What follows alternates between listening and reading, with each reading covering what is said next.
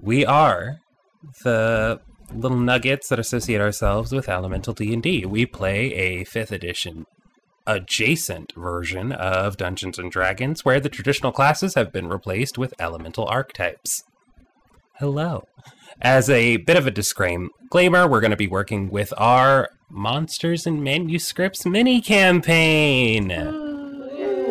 Facilitated by me, Roland, and or Rolo. Check out Rolo Swaggins on Twitch for unrelated Slay the Spire content, apparently.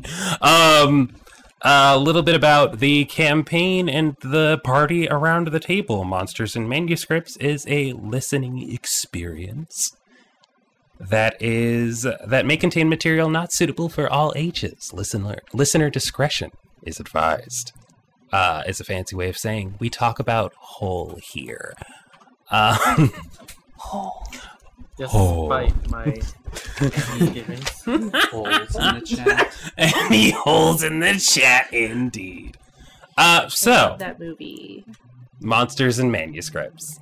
The continent of Kolos is where we're going to be. Continent is generous. The territory of Kolos is where we're going to be setting all of this whole shindig. Kolos, for those of you at home, found its niche, if you will, through various alchemical and technological advancements as a result of lacking elements. So everybody through some avenue has found information through monster hunting or environment exploration.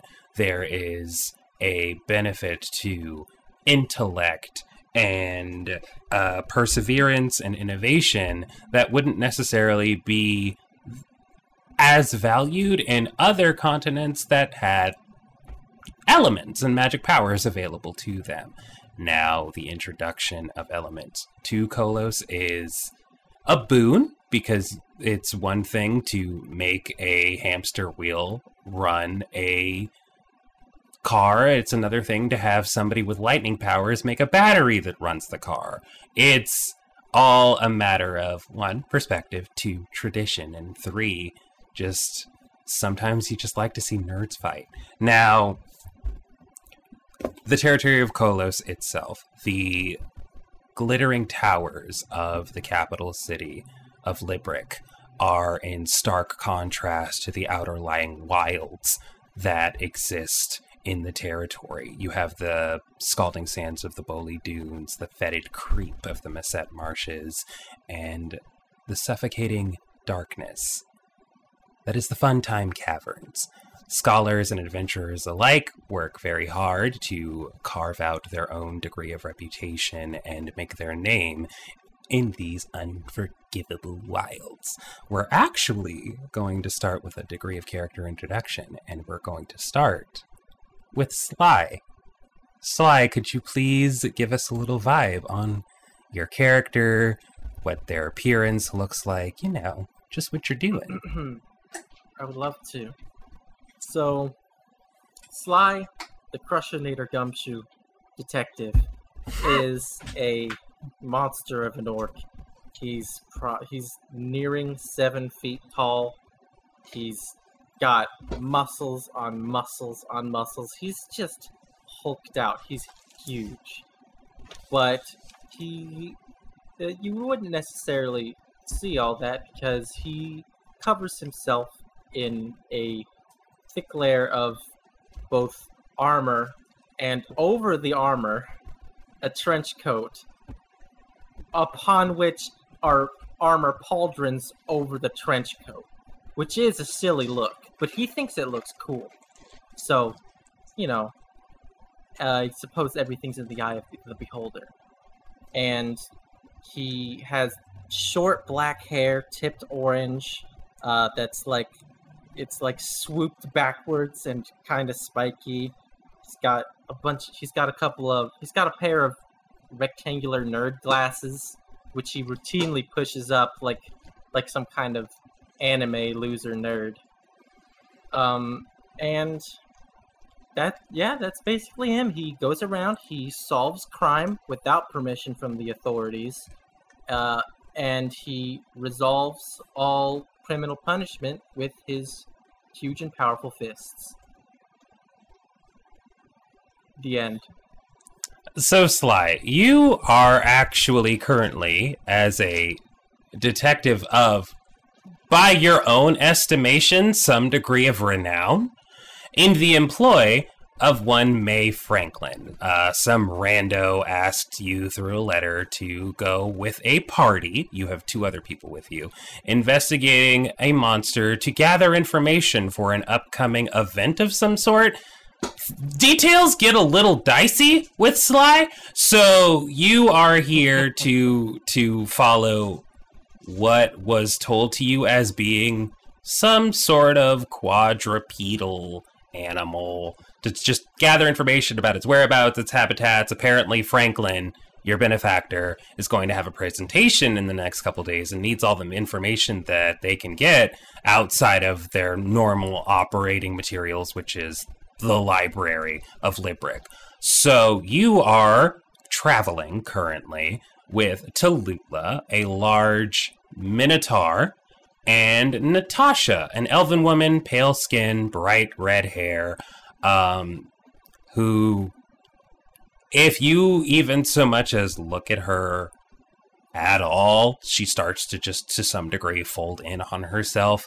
It's in stark contrast to the way in which you move through the world, which is reckless abandon and a lot of, you know, big orc titties ready to face danger. So, yeah.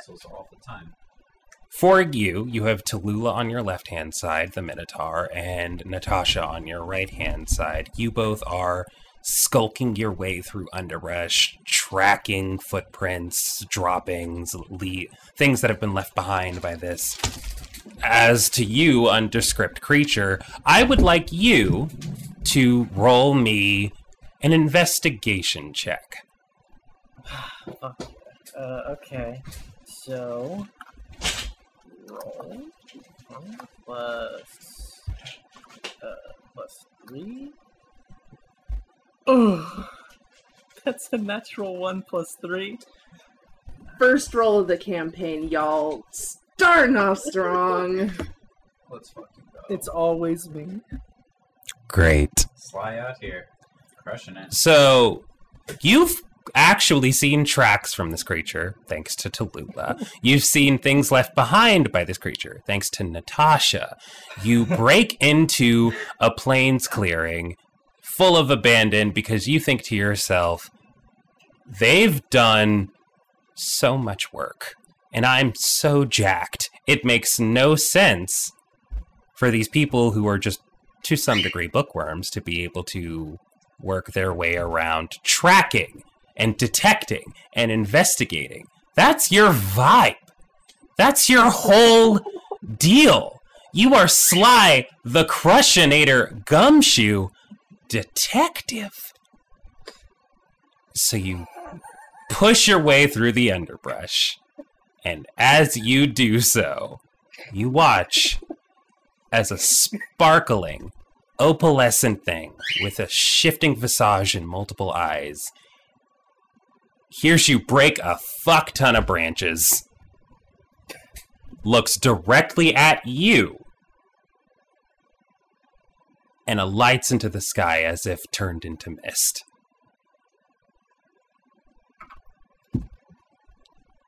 Your traveling companions walk up to you and watch as this creature disappears.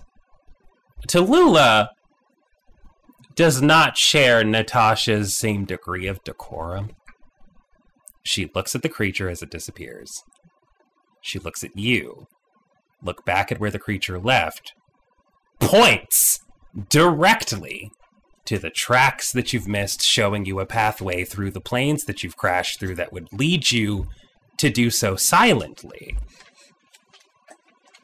and just pushes you over directly. Make it a posed athletics check.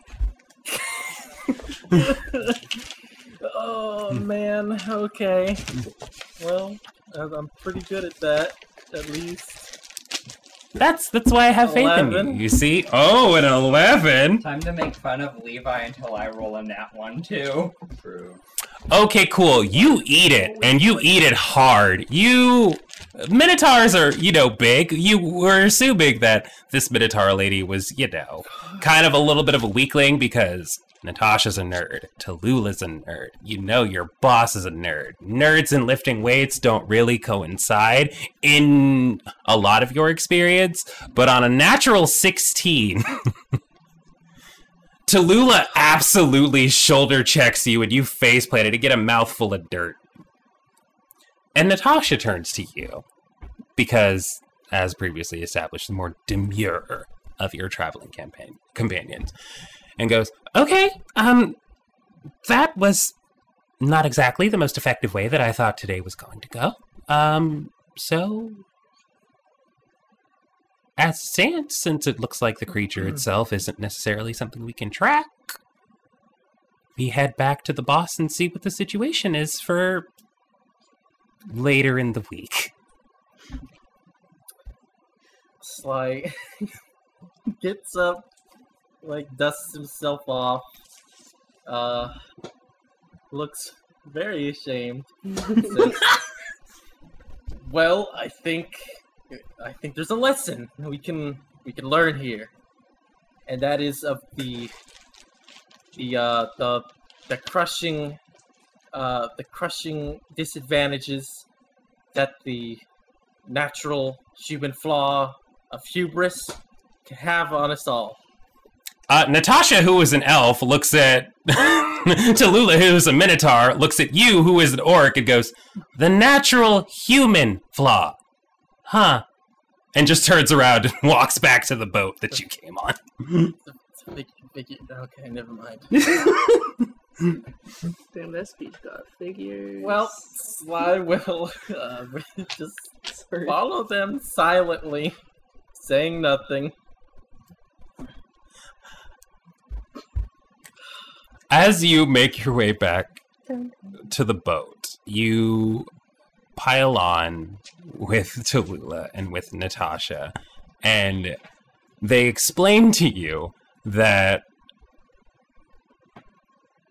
this mission was valuable in that Dr. Franklin's funds are not as robust as originally intended. You were brought on, specifically, as a sort of mitigating factor to give more information and protection, as Tallulah and Natasha have previous experience helping the doctor in finding information for these presentations that you're still not 100% sure about. So, money well spent is the vibe that they're giving off as you load yourself back onto the boat. I get it. I won't take any payment for this one. It was my bad. I accept responsibility, but not the money. So you begin to make your way back to the mainland of the continent, of the territory of Kolos. The idea being, as Natasha later explains to you, with no eye contact, falteringly between breaths, is that if they cannot get the information that they need through the actual tracking of the beast in question, its environments, the things that they've left behind, they have less reliably the information that was given to them as a result of the other adventurers who've performed to a degree better. So as it stands in this moment, you recognize that a lot of the work that you are going to either be paid to do moving forward or, in your own words, make up for, is Sly's about to spend a lot of time in the library researching these creatures, their leavings, their environment, any alternatives, so that your benefactor can be more prepared for the events moving forward. Great. Levi, why did you roll a one? Why do I always roll ones, Roland? You ask me, this happens every time! You know, you could have just killed Sly. I don't want to justify. Truly had plans and machinations, and they're done. Just go ahead and toss all those notes out the window. Sly looks like a fucking idiot in front of Natasha. Yeah, I remember Natasha. Yeah. And May. There are girls here. How embarrassing. How embarrassing to be embarrassed in front of femmes, specifically. So, we move from Sly's display of ability. Skill. Sorry for unadulterated your life, skill. It's if it is like this. All right, enjoy the next scene. If I were you, I would have simply just not rolled a one. Unless what you fucking do it on simply, your turn. I would simply not fucking play D&D. Oh, it's fine. We're doing a little bit of a truncated thing because we only have a certain number of hours. It's. I was expecting you to be better, but that's for next time. That's fine. Me too. Me too. Hit him with the disappointment. Yes, you've disappointed Daddy. You're crazy, Levi. Yup, this one's going in my cringe comp. No, not the cringe comp. Imagine existing in somebody's cringe comp. Couldn't be me. I'm there somewhere. Could be Levi, though. Wow. Does it count if you're in your own cringe comp? Those are the best ones. Self-cringe, baby. Cringe. So, as we move away from... I feel it. Sly the Crusher Nader Gumshoe, we get just an absolute smorgasbord of images as their ship cuts through the crystal clear waters of the territory, makes a little bit of a wake behind it, and will pan ever so slightly over to a series of docks that line the mainland proper of the territory. As mentioned, the capital city of the territory of Kolos is Libric, this beautiful, what was previously established as a wizard tower that has been retrofitted to better accommodate higher learning, greater pursuits, more people, has sprawled out into a series of villages, and its influence has echoed throughout the territory in that technological advancements and even so much as relegations of food and culture are determined as a direct result of the things that individuals are able to find in their expeditions in these wilds. So we move to a large series of docks, sparkling wood that has been treated, and it seems to be at times fused directly into the soil of the mainland as if grown from it individually. There is a woman standing at the end of the docks with a series of pulleys removing things from the thank you, cream pie. Removing things from the ocean and packing them into various trams, some to go into the capital city directly, some to be loaded onto the refuse barge. The refuse barge is one that will be jettisoned directly into this constantly swirling, gaping vortex. Locals know as Jeb, just a torrential whirlpool that funnels garbage, prisoners, accused individuals directly into its pressurized center, where they frequently are just crushed. As this person is trolling the waters for detritus, refuse, bits and bobs that more learned and scholarly individuals can use in their pursuits, they pull up a net. And in that net, we see in a smattering of shimmering scales and sopped clothing. Kalia, could you describe your character for me, please? I'm getting fished up. You're getting fished up! Trill is a Triton. She'll go by she, her. She's a little bit on the shorter end, like, 5'5", 5'4", like a little shorter, but not ridiculously so. I'm looking at my own art as a reference, don't mind me. Look, there's a reason I draw it and I don't talk it.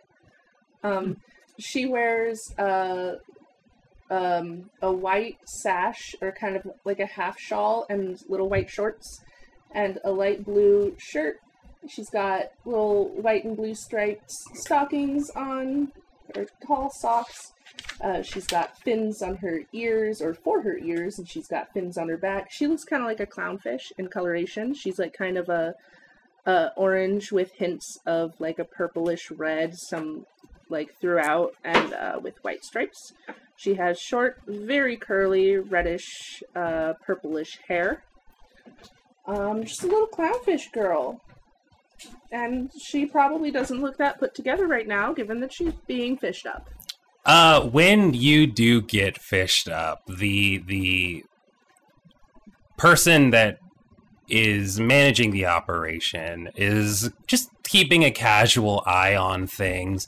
Oh, this glowing moss that we've found, or this rock, might be helpful to the nerds back up at the main city. They look over as they like, oh, trash, rock, random, like, I'm assuming edible fish. I have a frame of reference for that based off of the things that we've established. And then their eyes shift over and they see you.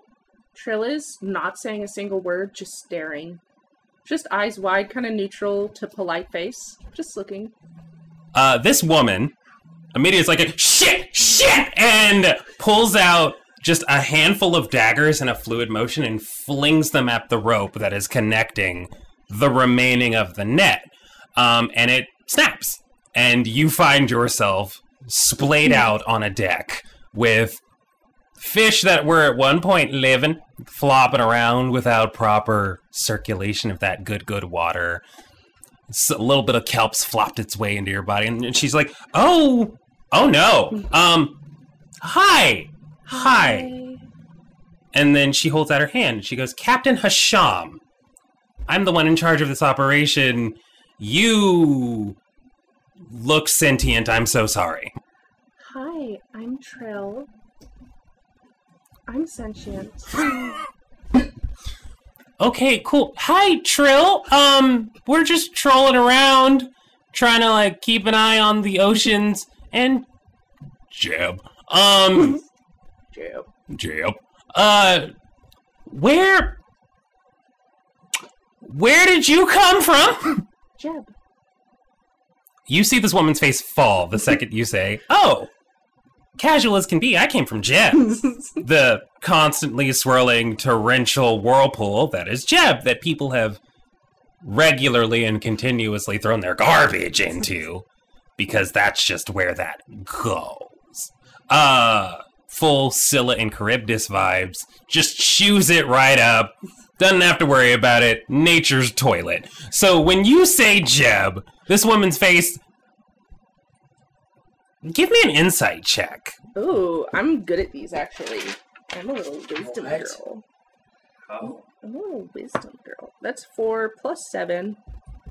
11. Okay, on an 11. She doesn't feel good. She doesn't feel good that... She's fished up to some degree person, internet, just in general. She doesn't feel good that the work that she's been doing in some regard, the frame of reference that she has for the things that she's doing is seafaring and garbage control. It's just vibes all around. And the fact that she just pulled up a person is not giving her the most enthusiasm. So she immediately is like pulling detritus off of you. Mud, seaweed, fish doing death rattles. And she's like, okay, oh no. Okay, that's fine. You speak common. That is a language that you know and is available to you. Horrifying. For my sanity, let's just... You speak common. I speak many things. Oh no. And so she's like, hey, I am not in a mental space to accommodate a lot of what's going on here. So what I'm going to do, as a polite little service to not only me, but to you, in a degree of welcome to the main land. Here, have some vouchers. And she pulls out full Willy Wonka golden ticket, a stack of shimmering gold paper. You have a frame of reference for like paper and vellum and the like. These things are a little wonky in that it looks almost as if somebody has enchanted literal sheets of gold to be tickets. And she hands those over to you, and she says, do me a solid for my own sanity. Go, capital city, have yourself a snack. Those tickets will get you into what's going to be the dissertation for this week. Full ride, just food, drinks, apology from a distinguished sea captain about fishing you up out of a net in the middle of the ocean. You know, but that part's just unspoken. I'm just gonna hand those to you and just go ahead and follow that pathway that way. And she basically points behind her, and you see just a series of carriages and elementals, full fire elemental, earth elemental, water elemental, just hanging out on what appear to be like rickshaws, ready to just transport people where they need to go. She will, like, not really with a word, just kind of get up and obey the command and just start walking in that direction. Just kind of like straight in that direction, like exactly along the line that was pointed. And the captain is like, oh, no, Felix! And pulls over basically just an air elemental that is just like a shifting column of wind. Pretty hard to determine normally where a literally invisible construct of the elements is, but Felix has helpfully just like doused themselves in like a purple powder that swirls around inside of them. Felix, with his rickshaw, just like pulls over and is just like, oh, I'll take you where you need to go. Just, hi. Hi, Felix. I'm Trill. I'm sentient. I speak common. Oh, that's so fished up. That's so fine. Oh. That's so fine that all of those words just left your mouth in that order. Not it's a concern. So fun. It's my name is Felix. What's yours? True. Cool. That's a vibe. That's exactly everything I could want.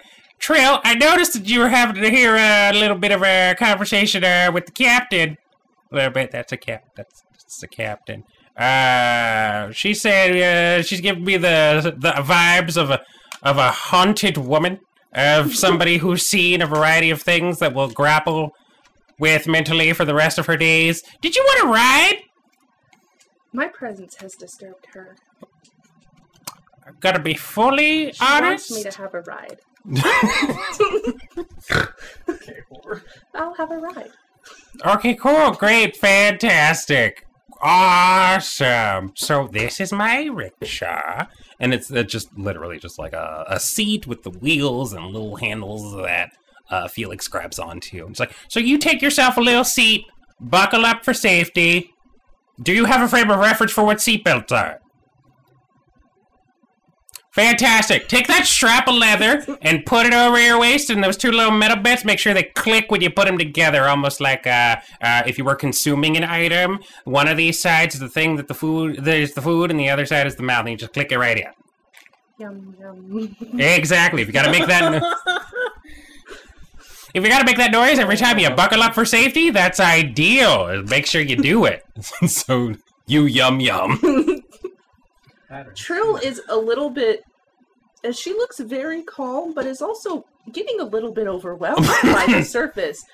She has very large, light, pale blue eyes with no pupils, and they are just wide and looking around with like a serene smile on her face. Yeah, for you, your frame of reference up until this point, being from Jeb, was a lot of like dark colors, a degree of bioluminescent fish and grubs and the like, the burrowing creatures and animals, the things of the deep. And the top are higher levels of where you are from. Inside of Jeb is just like tropical fish. Everybody's just vibing. You just pick apart the things that you now could probably piece together came from the mainland of like, oh, this is where clothes came from. This is where we get the majority of our materials, our metals, and these are the things that we've created our little burrows and houses out of. So seeing what you are used to, where people have formed together things out of necessity, and seeing, in comparison, the works of the surface, where people have made these things out of intention and purpose, and to a degree, like, performativism, where they just made things because they're pretty and not exclusively because they're functional. There's a degree of disconnect for you momentarily, but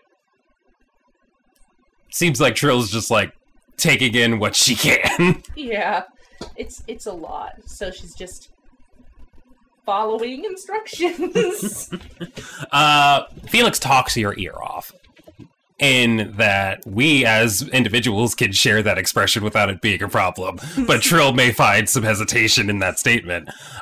Felix tells you, you know, all about the mainland, all about the capital city, that the whole vibe is that not everybody has elements. And the whole purpose of this place was born out of individuals who did not have elements trying to make a livelihood for themselves and craft something. So the things that they ended up valuing were being able to think on your feet, intellect, or even suplex a dragon. He says that part in jest, like, I even suplex a dragon.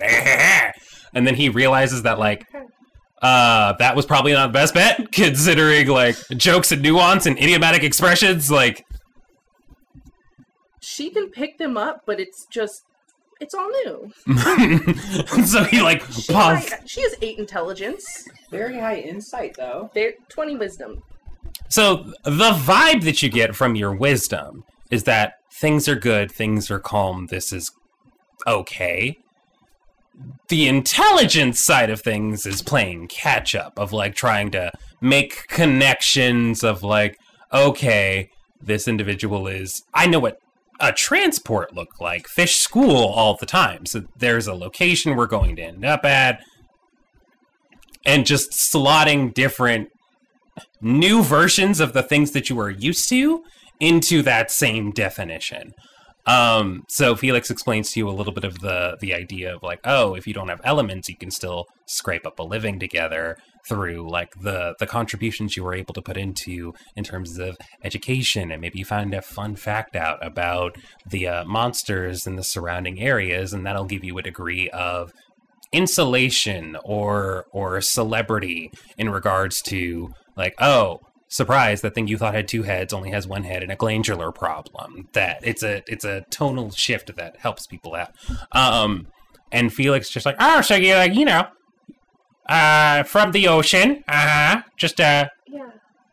Any, and then it starts devolving into like uber small talk of like, any like cool fish? Any, like the non-sentient ones? Preferably, yeah. Angelfish. Oh. Very cool. Cool. Very pretty. Do you have elements? I'm an elemental, so like my whole thing is elements. But do you have them? Kind of made out of it. Felix just like stares. It's like I feel like a lot of my powers are not directly as a result of an element that I got. No, I think it might just be like a thing that I can do. Ha. You are elements. You don't have elements. Yeah! Yeah. That one! Yeah! Yeah, so... You're purple. Oh, yeah. This isn't on purpose. Well, okay. Yeah, that was a little bit ahead of it. This is on purpose. It isn't normally how, like, air elementals come, you know. Well, I do. Do you know how Elementals traditionally come into the world to present themselves. There's not a lot of air underwater. Fair. Cool. So when you're not underwater, like underwater, you have a thing that you like. Your body processes keep you alive, right? Things that you do, you eat, you sleep, you breathe, if you will, your inner workings, and it just points to like your gills, essentially. It's like here's the thing that like keep your body moving along in this march of time that we have here. For us, it's the water is replaced with air, which is already like a wild enough concept. Right? But then sometimes people take that air and do fun stuff with it. You have an element, right? What type are you? I have water. Great. Fantastic. That's the only favorite reference I have. So when you do fun stuff with your water, you can like hit somebody or, you know, like drown somebody outside of the water or, you know, like turn it into fun, like water things, make their body do fun things, make them dance. You know, they're like, sometimes people who are air elements, right, they take the stuff that we normally use to facilitate those biological processes, you know, living and existing and breathing, and they turn them into me. Well, not me specific. Yes, me specifically, but also, like, me theoretically, air elementals. People made you? Yeah! Person? Could I make a water you? Why not? I'm gonna try. Great. Fantastic. Roll a creativity check for me. Cool. Let's see. Looks like I've got speed, so I'm gonna do that. That's a 6. That's a 6. Great. You hold out your hands, and you use Felix as your frame of reference. As a sort of like, they've made people out of the things around them. I can make people out of the things around them, now understanding that that is a thing that can just exist. We can just make sentient creatures. And you, like, burble up your hands a little bit. There's a degree of, like, wobbling back and forth. And then it just, like, splorts all over the bottom of the rickshaw.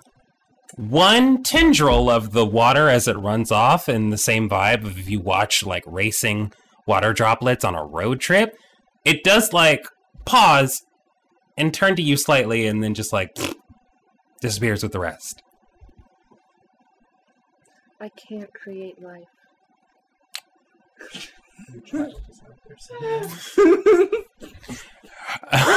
Felix just, like, stares. It's like, you know, maybe, not yet. Maybe not yet. Is that something that they could teach me in Libric? Yeah. I don't know. I drive. It's easier to start smaller. Probably, yeah. Okay, cool. So, like, frame of reference, because a lot of what's the vibe going on here is like, oh, new world. Ah, is So you got a bunch of golden tickets and a fun little flashy, catch the ladies, reflecty sort of things. So, okay, that's gonna get you somewhere to stay. That's gonna get you something to eat. And they, like, start fanning out the tickets in front of you. You have room and board in the library of Libric. You have a pass that can be redeemed. You know common. So you have a pass that can be redeemed for a wristband that will give you all you can eat in the various affiliated marketers during the debates at Libric. So you have food, you have lodging, and then you have a golden ticket that also gives you just, you know, one little, like, free for fun ticket that gives you access to whatever sort of uselessness vendors that might be there, in degree of carnival games, jewelry, fun little guess your weight games. It's up to your decision about what those tickets get used for. Without a frame of reference about what goes on in Libric, that may not be as necessarily valuable to Trill without an explanation, but that's what those tickets are for. She'll get there. And then you begin to be carted off to the main city and the Wizard's Tower specifically, the glittering towers of the proper capital of Libric. And as you are moving along and crossing through the streets, we're going to move over to two of our characters at the same time. Sitting up time. So, Brax and Ilimiar, you are in Libric, the city. There, you've passed through plains, and you've passed through small, slap-together huts of the outerlying villages that rely on the advancements of the city proper.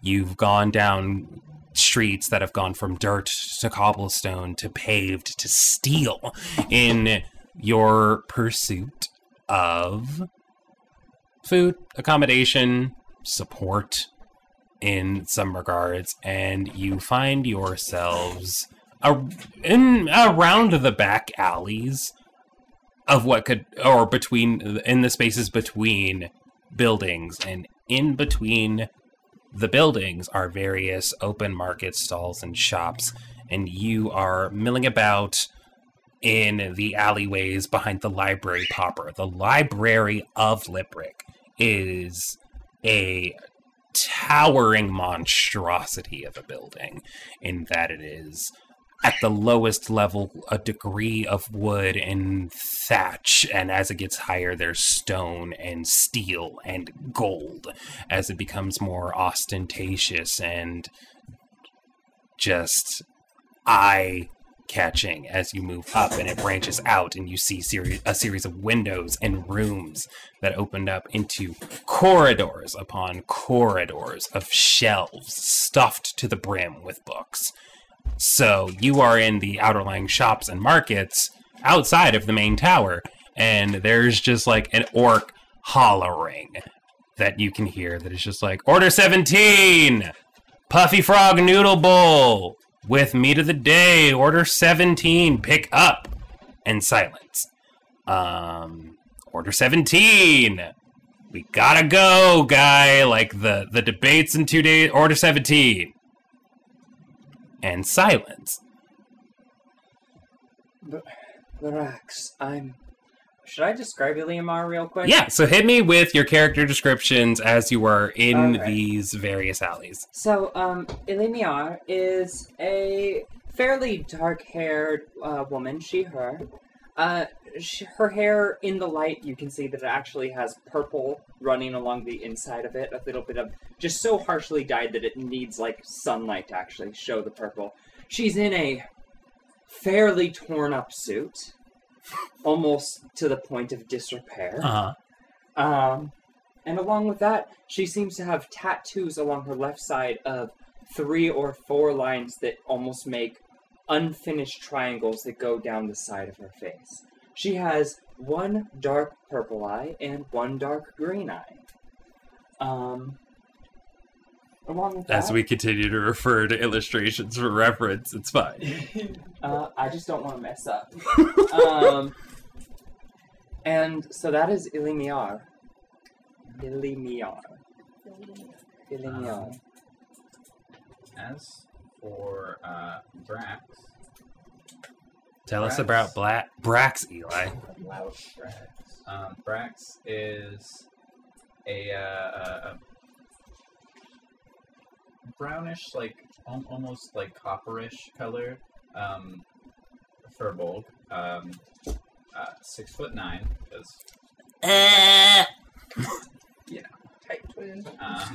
Hey, Rachel's 6'9".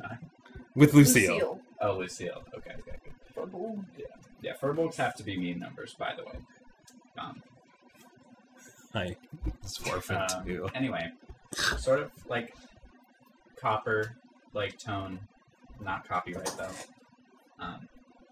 And she's got like a sort of like a bob cut with, you know, it kind of flares out into like this almost maroonish color. And she's just a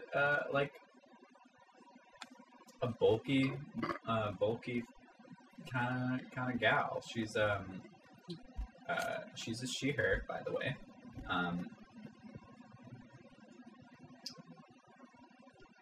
As for what she's wearing, probably pretty much just some like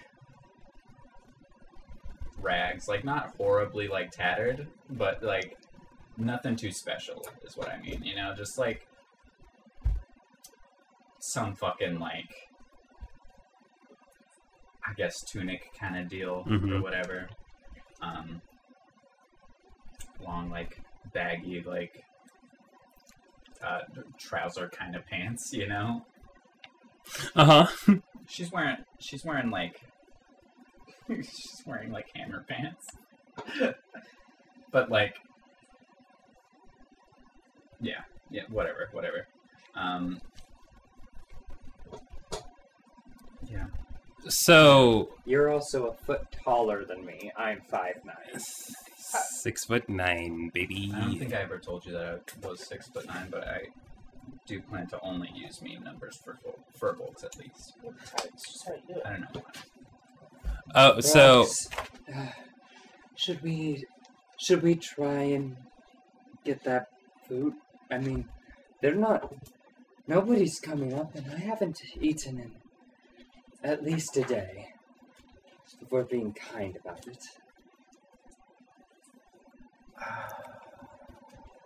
Are you looking at your character sheet to see how gullible Brax is? No.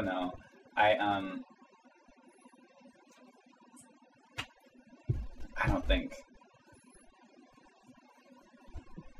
don't think Brax would, but Brax is going to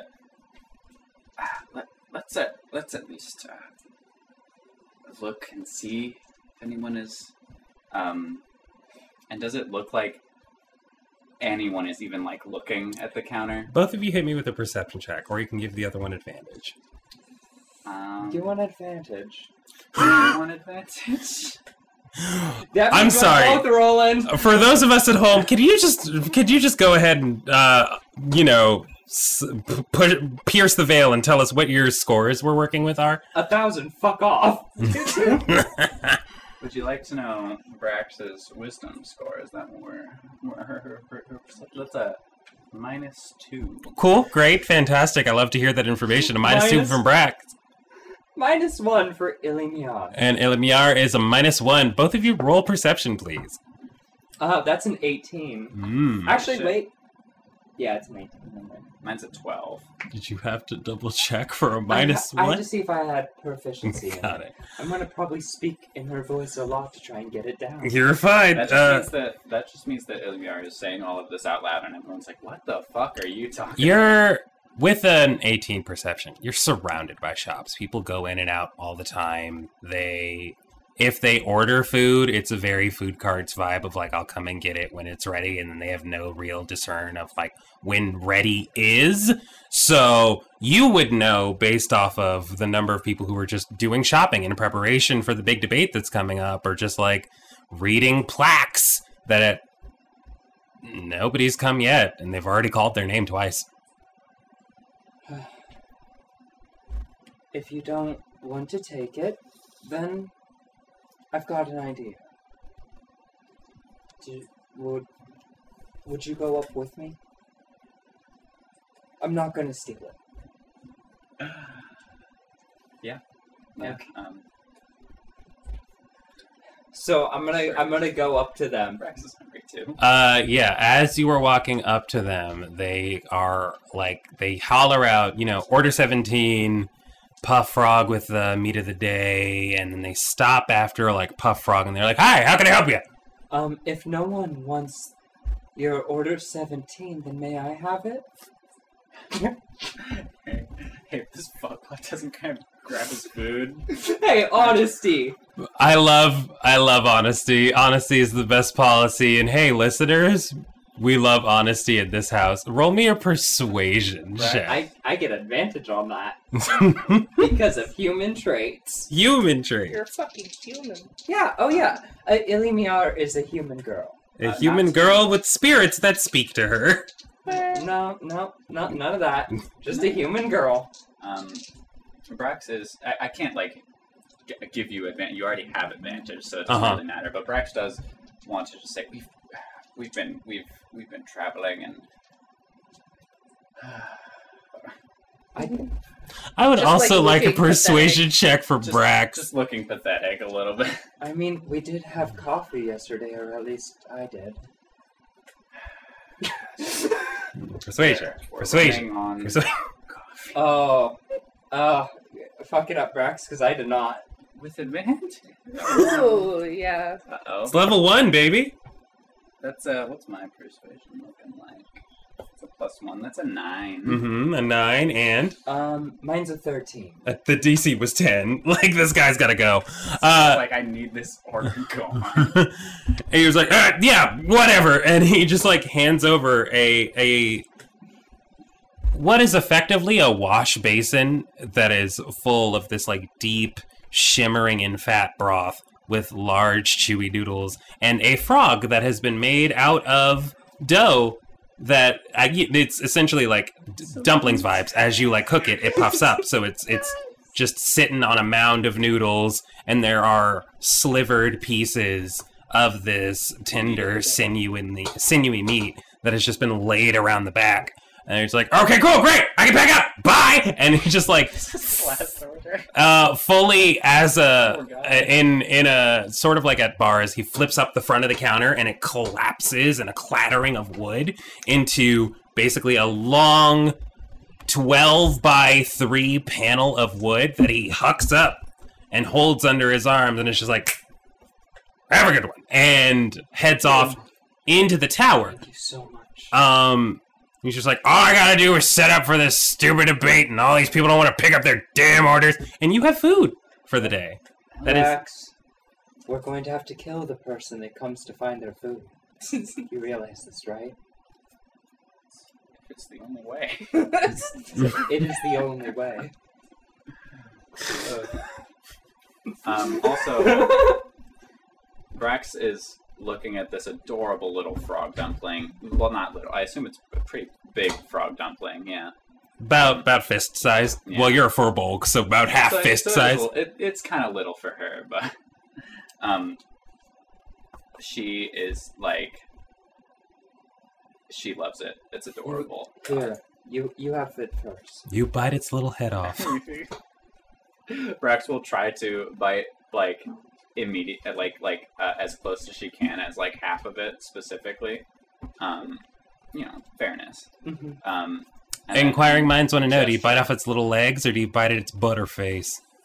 Ooh, halfway down, like right down the middle. So half the face, half the butt, half the legs, all that. Great. And she'll hand the rest of it to Ilimiar. Thank you. And she'll just casually eat at it. She's like, Ilimiar looks like she should have a certain class to her that is very much lacking. Mm-hmm. So with like her getup, aside from the fact that it's like torn to shreds from their previous exposé. Oh my god. Espacate. Oh my god, words gone. Imagine needing words for a listening experience. Yeah, fuck off, people. I'm just kidding, we love you. If you want us to speak coherently, that's your problem. Don't expect anything from us. She just kind of is like, yeah, should have a degree of decorum, has chopsticks or loose fork available, probably just slurps up soup directly. It's fine. She's been on the road for months. She's okay. There is a separate shopkeeper who's crafted little dolls made out of little trinkets and bobs and scraps. Just like watches as you eat and looks especially homeless. Being you, not the shopkeeper. Oh, I was just gonna say, do we have to split this three-way in the honor of not being a horrible person? No three ways yet. Person. Oh, true. And just like looks over to you as you sufficiently woo somebody out of like loose food that they were gonna throw in the garbage, and it's just like, are y'all good? Brax, you're very good with people. You should answer this. To put it lightly, I suppose we're kind of in a rut. I was in a rut last week. There were like 47 people. It was great. Well, Brax, what do they mean by that? Oh, okay. I'll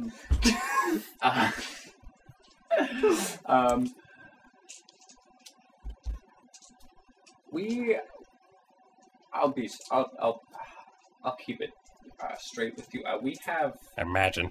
Nothing. Brax. Ilimiar collapses in the street! Purely metaphorically straight, of course. What do they mean? Imagine. What? Oh, so that if you have nothing, what guild are you part of? The kind that gets rained on in the middle of the night from where we're sleeping? Horrifying! Okay, cool. Since it looks like you're new here, we have the Scholars Guild and the Adventurers Guild. That's kind of the vibe. And so, if you're smart and brainy and like to read books, you go with the Scholars Guild. So that way you could have, somebody pay for food or clothes to help you do research in the outlying monsters and keep you alive so you can be for the better good of the, whole territory. Propaganda. I just need to be smart? That's it. You just need to be smart. Oh, wonderful. Unless you're buff. Like, if you're buff would help. I mean, Braxis. She's marvelously. Brax does a little pose. Not too much. Oh, I mean, fantastic. If you're buff, then same deal. You go suplex a monster, you punch a slime in the face, same vibe. You just get someone to support you to keep you from dying if you're part of the Adventurers Guild.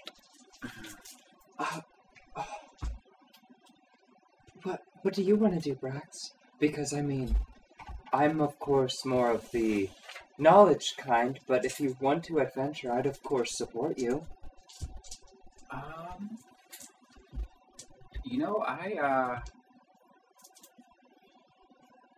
I personally think it would, I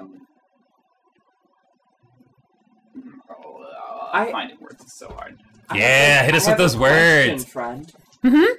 If we did happen to go upon the adventuring area, would we perhaps still be able to go into the knowledge area? Yeah, I think at this point it's more of a matter of it started off as separate things back in the day, and the head librarian and the head of the Adventurers Guild are separate titles, but really you need smart people and buff people to get all the right information whenever you go fight a monster anyway, so it's why is it separate? Who knows? Not me?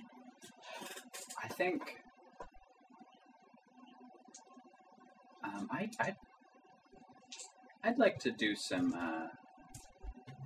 I think, as far as, finding things out it's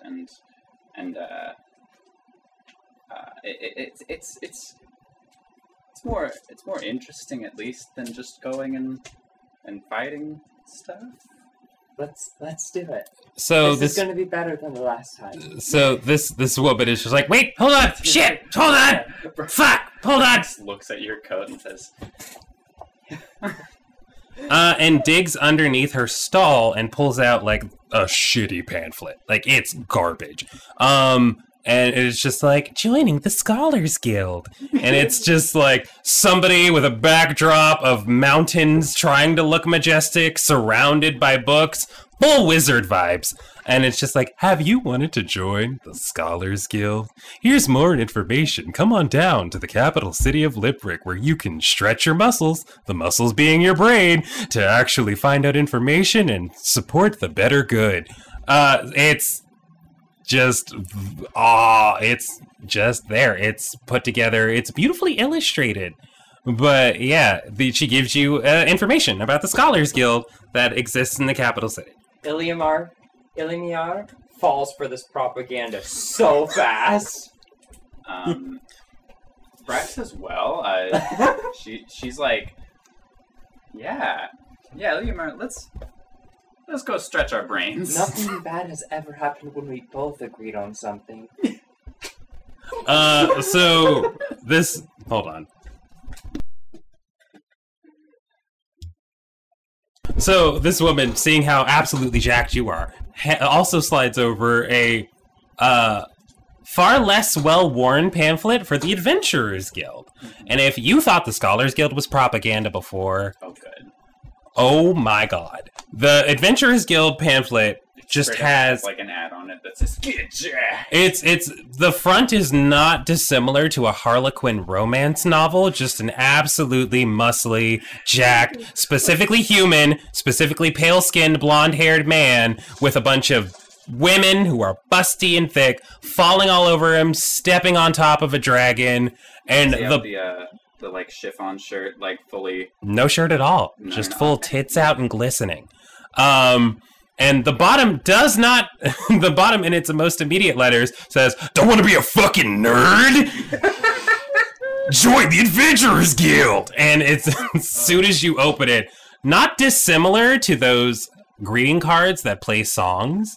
It's just a series of women moaning and men flexing. Just like, "Ah, yes, adventure!" And it's just crudely illustrated sprawls of people kicking the shit out of dragons, out of slimes, out of other people, and just piling money on themselves and fur. And they've taken the time to put gold inlay on the final image of that same big, glistening, burly man in just like a fur coat with like a severed animal as a hat. The hat has googly eyes. Yeah. The coat has gold leaf, and there's just beautiful jewelry all throughout.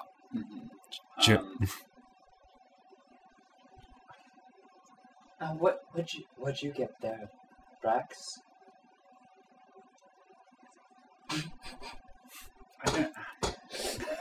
I don't know how to approach this, because I think like Brax does realize that this is like tacky and garbage. Uh-huh. But she's also like kinda like, this is kinda badass. Love that. But not in the like, not in the same way of like falling for the propaganda, because she's not interested. Like this turns her off from the Adventurers Guild, but she's also just like kind of wants to keep this. Do you show Ilimiar? Do you show Ilimiar? Sure, yes, but she'll say like, oh, just some trash or whatever. That's a... What a noise it makes. It just... It's still going. It isn't one of those cards that stops after a certain time. It's still... But it just keeps going. Dunk in water, you still hear moaning. Is it ever going to turn off? I don't know. Does it stop? Do you know Dispel Magic? Oof. I mean, I do have a form of it. Sounds like a scholar. Give it a try! Do you like this? Do you like these women and men moaning? The sound? Just pause this whole conversation in the background. Hey, don't forget the men going. Beefed up, jerked. No. Do you like the card in general? I was going to rip it. But maybe that doesn't turn it into like distorted, horrible noises. No. Go ahead. Brax does like some of the pictures just to look at. Uh-huh. But it's not worth it. She'll try and like rip it a little bit, but not ruin the images for Brax's amusement. Oh yeah, fun fact. I just love to regale this to people in the real world. There are gift cards that will continue to make noise even if you submerge them in water. So this one, no matter if you tear it, keeps going. I want to get one of those for Dylan. Okay, I do not know Dispel Magic. Is there like a garbage somewhere? Oh. Hey, take me to Jeb.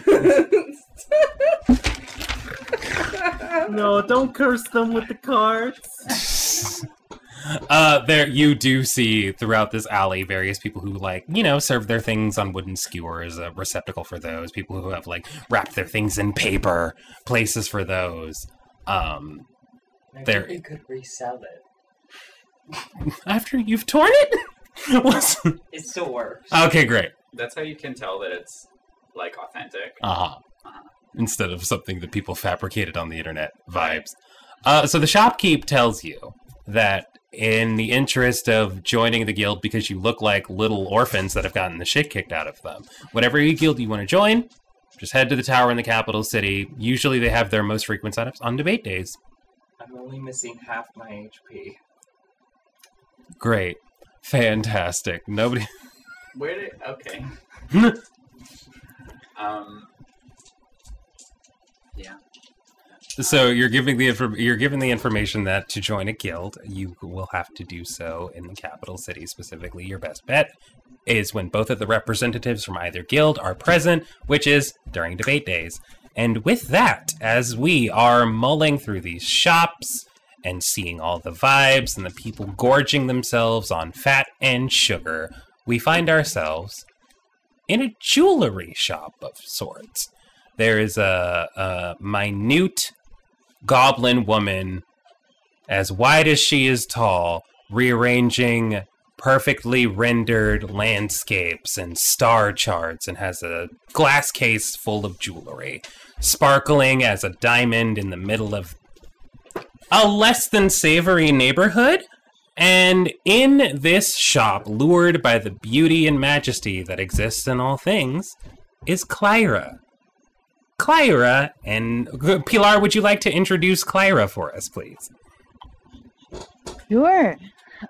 So Clyra is Clyra Idenafa is her full name, and she is a lady that is very tall and wide, but still elvish-looking, but larger than an elf. But still an elf. It has very cotton candy, almost like glow stick cotton candy hair, and is just delighted to be wherever she is at all times. You love to see it. And she's definitely armored up in strangely like heavy, but also incredibly revealing armor.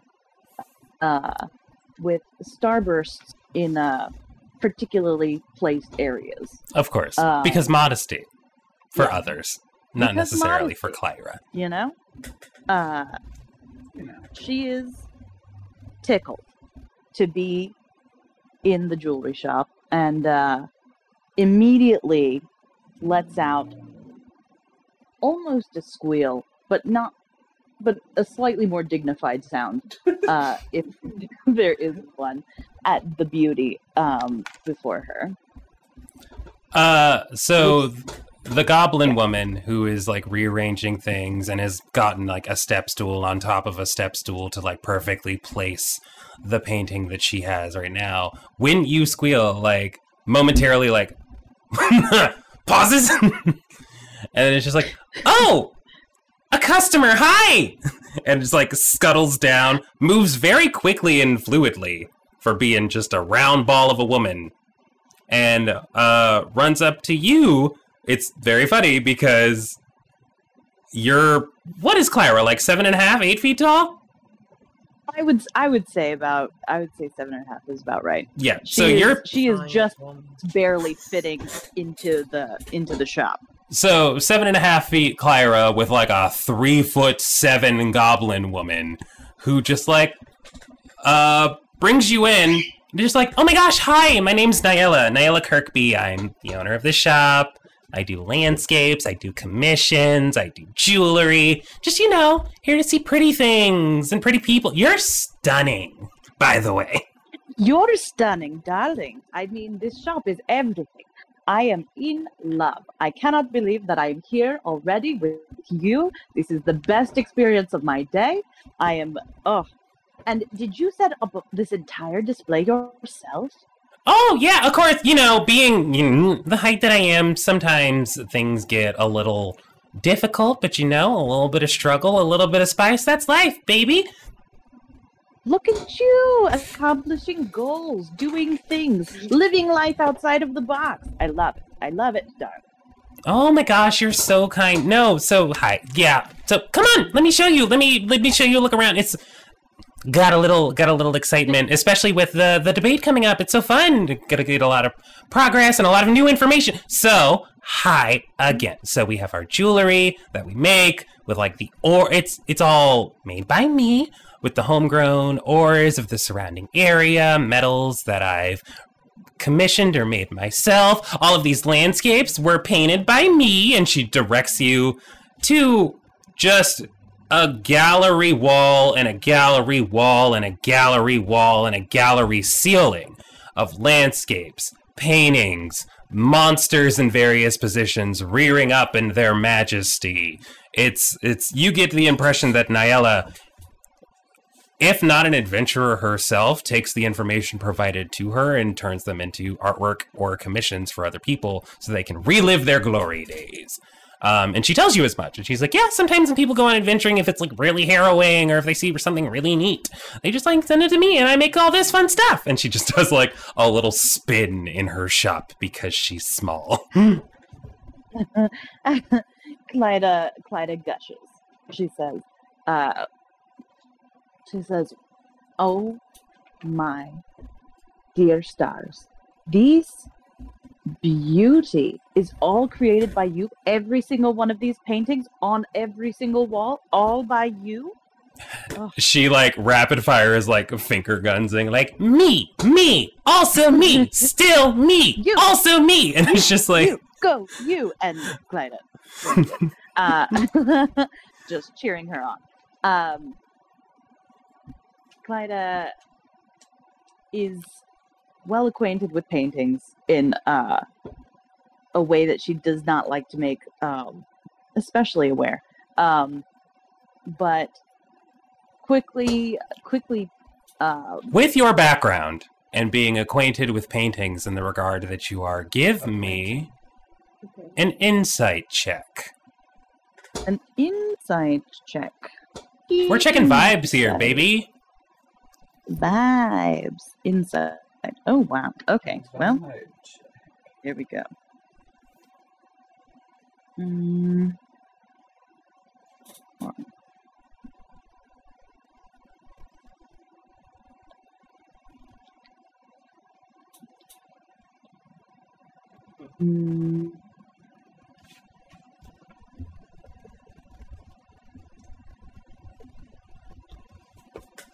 I just have to say, guys, this is real hard.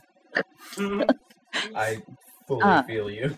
Because I'm typing on like a tablet, so I have to like. If you have dice at home, you can also just roll in person. I'm not going to fight you on it. I trust you. I had to. Okay. Well, for the next one, but 2. Great. Okay, a 2. This woman has explained to you that she paints these paintings herself, and that's it. She's a very accomplished artist, and her muse is the stories and experiences of the other people, and she's got some good shit. So she looks at you, Clyra, and she's like, oh my gosh, you're statuesque and built to travel. Are you an adventurer? Are you part of the guild? Are you going off to punch monsters and tell stories and regale small women like myself? Well, I suppose that I could, but I don't know. I'm brand new here. I'm walking through, learning what I can, trying to find out what this town is all about, what the most beautiful thing about this town is, and this place in general. I just got off a ship. Oh my gosh, you're new. That's so fun. And you're coming right in time before the debate. That's fantastic. Oh my gosh. Okay. One thing at a time. I also made this. What is the debate? And she like points to a sculpture. Oh, I'm so excited that you get to learn new things. And she like scuttles up. Stay right here. And she like scuttles off very quickly and then pulls out, comes back with her arms full of paintings, and she lines them up in front of the jewelry case, and they paint a picture of a panoramic of sorts where she starts, and she's just like, okay, cool. So not everybody has elements. It's just not a thing that everybody has. It's just, you know, you get it, you have it, or you don't. Clyda takes a knee in order to be a little bit more on the level of the lady. Great, because you're 7.5 feet tall. Great. Mm-hmm. Giant woman! So she explains to you, like, okay, cool. So, like, not everybody has elements, you know, to each his own. There's beauty in all things. But, you know, as part of living here in this particular area, people have worked around that by relying on the means from nature and the environment. And there's, like, paintings of big explosions and eruptions from volcanoes, and people trawling sand out of the dunes to make glass, and the ways that they've shaped stonework into houses and shelters and tools. And so she's like, yeah, and so those people have taken their inability to use elements and turn that into a livelihood. And as a result, people who are exemplary in some of those means, who can better move technology along, are a little bit celebrated. And so there, she follows it with a dissection diagram that she's created of a dragon, like scientific notation of its wingspan, the content of its scales, the way that its stomach digests prey, whether they eat live or dead prey, and the fact that, like, they have, some have live young, some don't, the number of rods and cones in their eyes. It's just painstakingly written in beautiful calligraphy, because it's still an art print. She still is, the goal is to still sell beautiful art, but it's presenting information in a digestible format. And she's like, so a lot of people who get together and, you know, show their talents. And then there's just, like, she moves over to a painting of a debate. Two people on different sides of the stage who are, have these flashing lights in the background. It's a whole spectacle, an audience full of people, and, like, a scoreboard in the back. So essentially what it is if you don't have an element, then you are able to make a life for yourself. And if you do have an element, great, you can do the same. It's just that you being able to survive and thrive and be a valued and celebrated member isn't celebrated and predicated on you having an element. So it's so exciting that you're here, because we have a debate every week, and the next one's coming up in a couple days, and we're all going to learn about slimes. And so she, like, shows you a painting she's done of a slime with an arrow next to it of that same slime that has, there's, like, a image of a golem, an image of a deer, an image of a falcon. And she's like, there's so much information that we do know and we don't know based on environment and food and breeding habits and their interactions with other people, that everybody just, we get together to debate. We determine who is going to present the best cases, and then we rely on them to change the perspective on where we go when we study new monsters or interesting facts. And, well, you know, sometimes that comes with a degree of a party, a celebration, if you will, and maybe some people make some money as a result, because a lot of organizations want that. Maybe you can make a new kind of sword hilt out of dragon skin. Weapon manufacturer or a blacksmith that is able to do that is going to have a vested monetary interest in that, you know? So it's a whole, it's fun. It's so fun. Isn't it fun? Sounds fun to me. So is that you? Or are you going to go find out, like, are you going to go fight monsters? Are you going to lock yourself away in libraries and dig through tomes? What brings you to the territory? What brings you to Kolos? Well, I am in search of beauty. And have you looked in a mirror? Where beauty leads me. What was that? Oh, she says, have you looked in a mirror? You are too kind, darling. Too kind. I mean, beauty is what attracted me into the shop in the first place. That said, I do wish to earn a living and explore the beauty of this territory a little while longer. I am well versed in using a big sword, so that is something that I can do. But Honestly, I would like to go to wherever the most beautiful guild hall is. Oh, definitely the Scholars Guild. The Adventurers Guild recognizes beauty in a lot of forms, but aesthetic beauty isn't really their whole thing. Then the Scholars Guild it is. Yeah, the Scholars Guild. The Scholars Guild is the one that focuses more on lighting and the experience and the panache of it all. Hmm. Could I join the Adventurers Guild and then spend all of my time at the Scholars Guild? Oh yeah, no problem. People do it all the time. See, I'm like third in line for the Scholars Guild and it's fine, but like are you? Oh yeah. Mm-hmm. I just, it's a matter of like reading books and delineating information, and a lot of the stuffy higher ups are like, "Oh, we should put it all in books still." And I'm like, "Why?" People learn differently. People experience new knowledge differently. So paintings! And she like points to a bunch of the stuff that are just like, when you take a look at it, beautiful anatomical diagrams, environmental studies, that scenes of cataclysms, that while they may provide this information in books, not in a way that people want to put on their walls. Well, I think that you are doing a beautiful service, and I commend you for stepping up against the status quo. It is such a difficult thing to do, and let me say that that is the way that the inner beauty truly shines through, and it is just radiating out to you, darling. Oh, you're a sweetheart.